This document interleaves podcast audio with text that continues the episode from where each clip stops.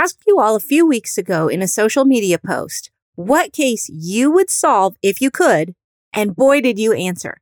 I am as interested in each of these cases as you all are. So let's check out where they stand and what each of them needs to see justice roll like a river. Hey, everybody, welcome to The Unlovely Truth. I'm your host, private investigator Lori Morrison, and I'm so glad that you joined me for more stories from the world of true crime. Let's join forces to answer what I think is every Christian's calling, and that's to be a different kind of PI, a person of impact. We'll learn a practical way to do just that after we dive into today's cases.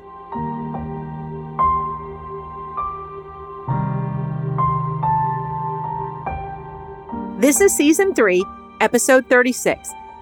We're going to talk about the disappearances of Maura Murray, Cleashindra Hall, and Jodi Huisentruit, as well as the murders of Libby German and Abby Williams, which together have been called the Delphi murders and we're going to look at the death of Patti Adkins. Clea Hall was 18 years old when she disappeared on May 9, 1994. She was ready to graduate from high school in Pine Bluff, Arkansas. She had just attended her prom, a sorority ball, and celebrated Mother's Day with her family. She was so excited because she had set up a summer internship in Boston and she'd be heading off to Tennessee State University in the fall. She was scheduled to be in the school's pre med program, pursuing her dream of becoming a pediatrician. Her mother, Laurel, dropped her off at work the morning of the 9th and then waited for a call later in the day telling her that Clea was ready to be picked up. She never got that call. Laurel called the doctor that Clea worked for at home, and he said that Clea had clocked out at 8:30 p.m. and was picked up by someone that he didn't know. Her family hoped that she had just gone somewhere with a friend and had forgotten to tell them. The police would not take Clea's mother's missing persons report. They said that she would have to be missing for 24 hours before her disappearance could be reported. Now, please listen carefully. If you ever have a missing loved one or know someone who does, you need to know this. No state has a law that requires a 24 hour waiting period. So if any law enforcement officer tells you that, ask to speak to someone else. An early suspect in Clea's case was an unnamed local boy, but police interrogated him and searched his vehicle and never charged him. Of course, the doctor that she worked with would be a person of interest as well. And it doesn't appear that authorities were ever able to tie him to Clea's disappearance either. Every year, her family releases pink balloons to symbolize the fact that they will never, never stop trying to find her. And I want to read a quote here from Cleashindra's mother, and it's from her page on the National Center for Missing and Exploited Children. We're still searching. It's been 26 years, and 26 years is a long time not to know anything. If we could just get one tip, one clue, we might be able to break the case open. And that right there is exactly why I highlight these cases, why I share them with you and hope that you'll share them with others.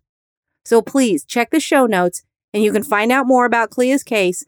And I've put contact information there if you know anything at all about the disappearance of Cleashindra Hall. Maura Murray's case has gotten a lot of attention over the last 16 years. When she vanished on February 9th of 2004, there was no Twitter and there was no YouTube. Facebook had actually launched just 5 days before. So we didn't have what you see now when people go missing.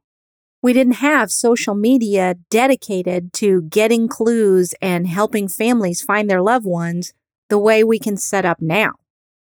2020 did feature Maura's case, and so did episode six of the first season of Disappeared. The Oxygen Network produced a six part television documentary on her case also. Dozens of podcasts, YouTube videos, and blogs have talked about her disappearance as well. But none of them has brought forward just the right information to solve this mystery. You probably already know that Maura was a 21 year old nursing student when she vanished.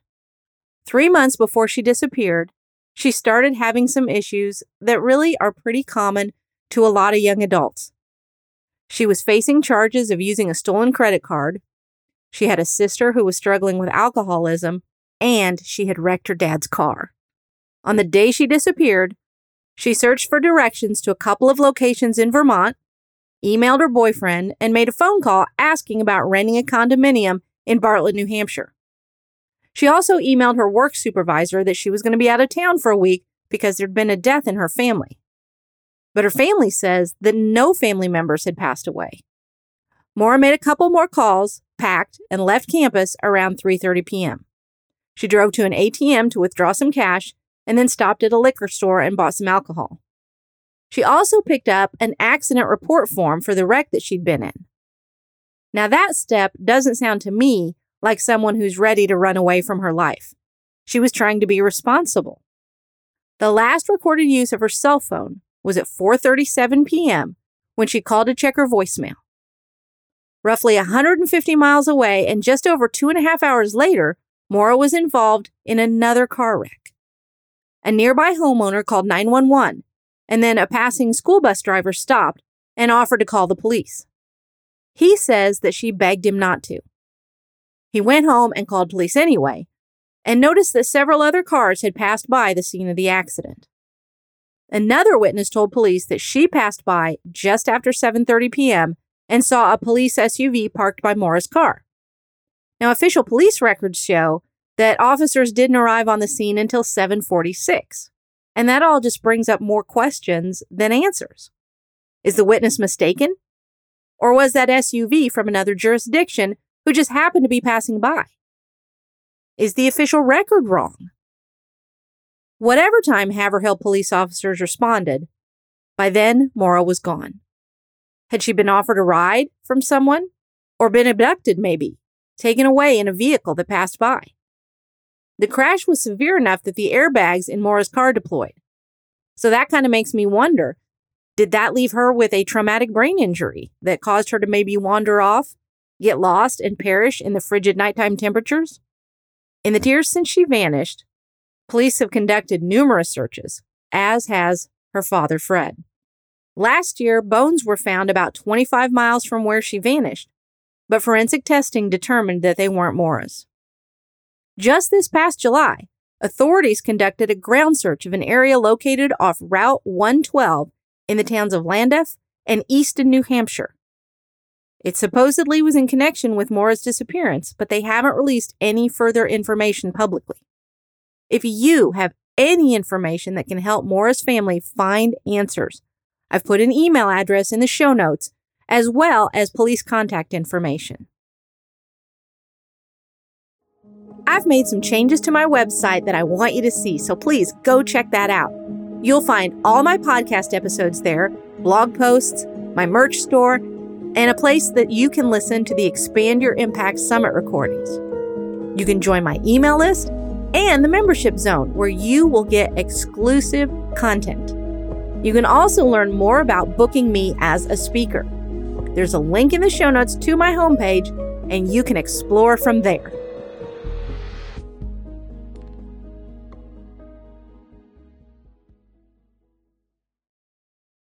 Since I grew up in Indiana, this next cold case that many of you want to solve is really close to my heart.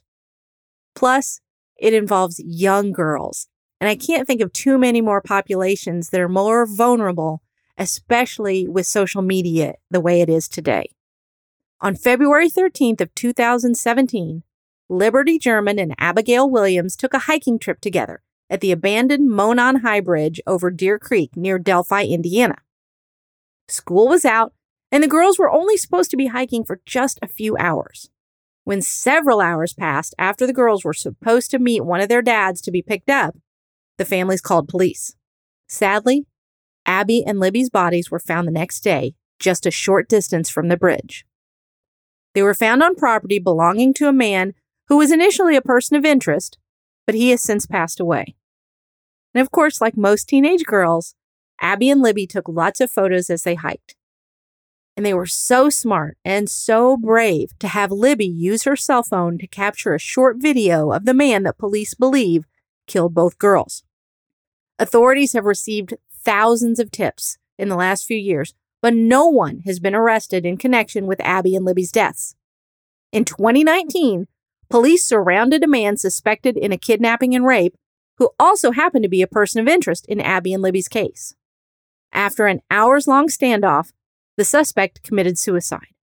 At least five other men have been closely investigated, with no charges being brought against any of them in this case either. But recently, police have focused in on a new person of interest. His name is Kegan Anthony Kline, and he's from Peru, Indiana, which is less than 40 miles from Delphi. Kline is currently charged with dozens of crimes that include child exploitation, possession of child pornography, child solicitation for sexual intercourse, and obstruction of justice. It's important to note he has not been charged with anything in connection to Abby and Libby's case. But police say they have connected him to fake social media accounts that he used to catfish young girls.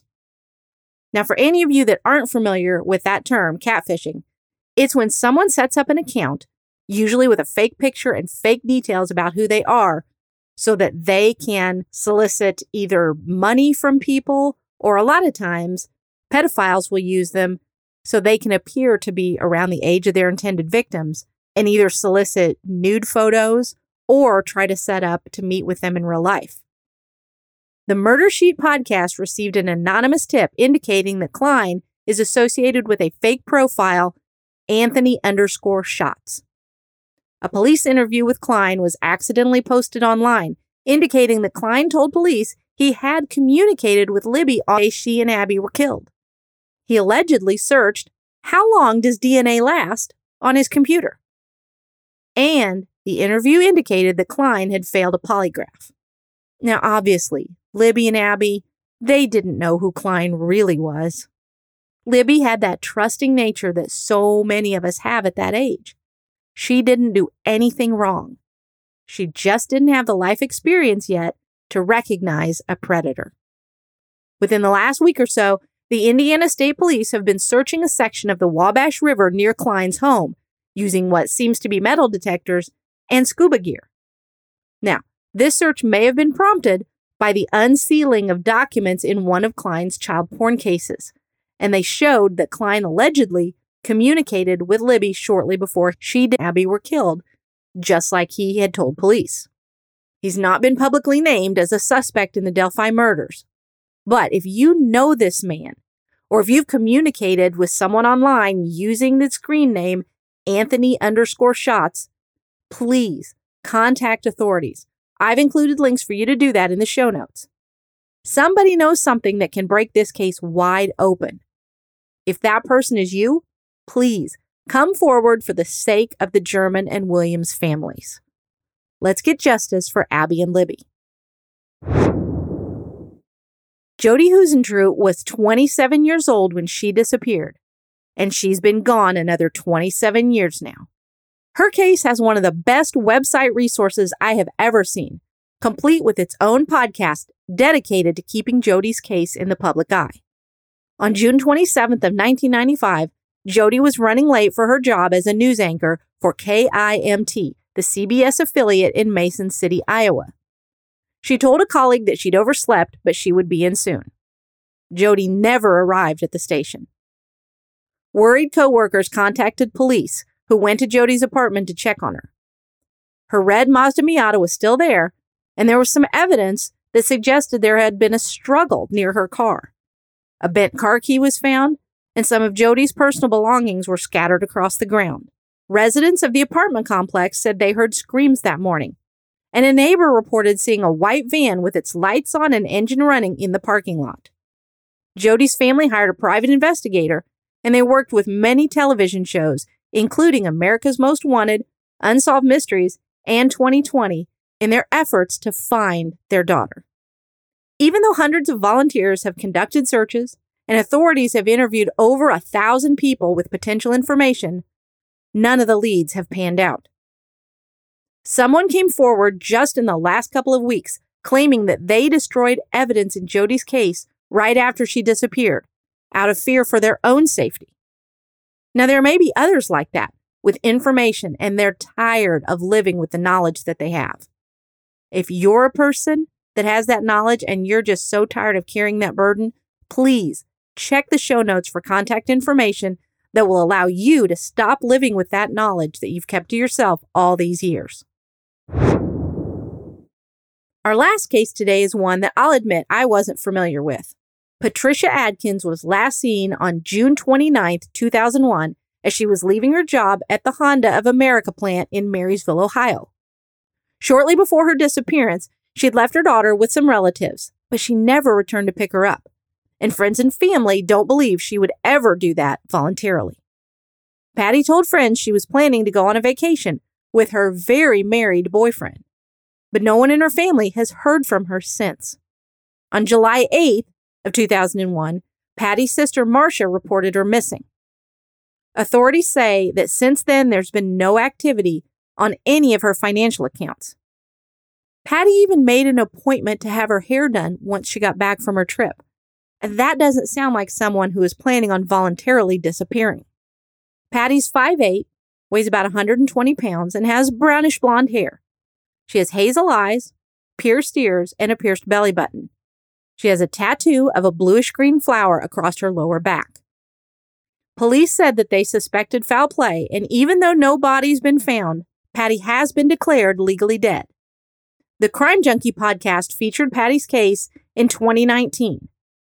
And America's Most Wanted has featured her case as well as the investigation discovery show Disappeared.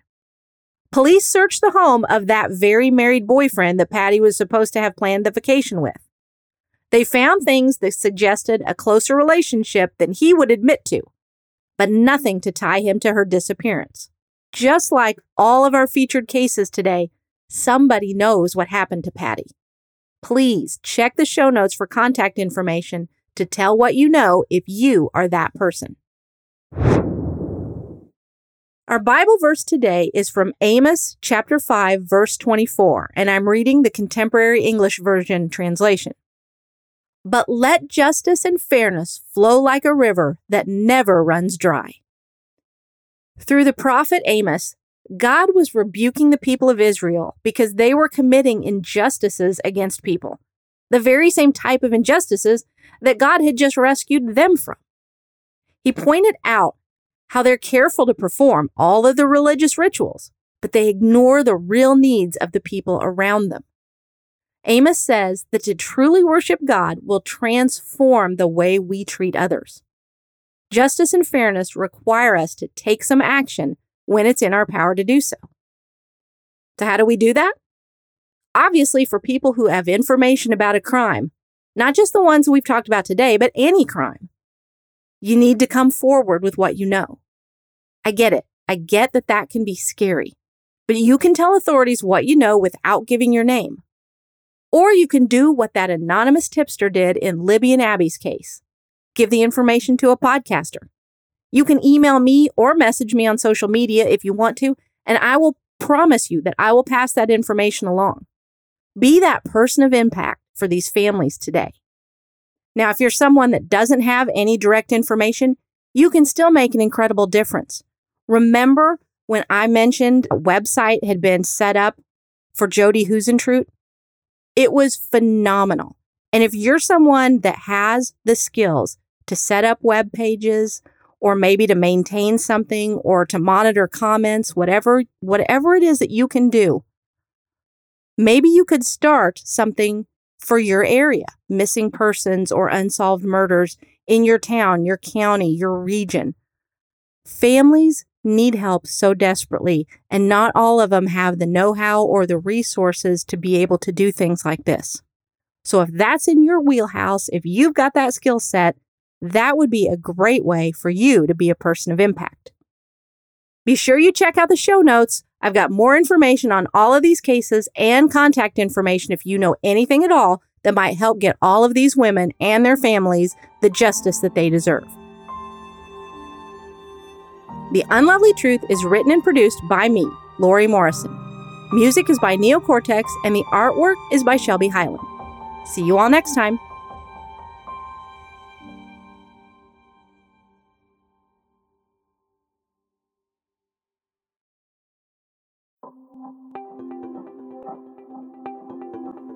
Thank you for listening to this episode that is part of the Spark Media Network that can now be heard on the Edify app.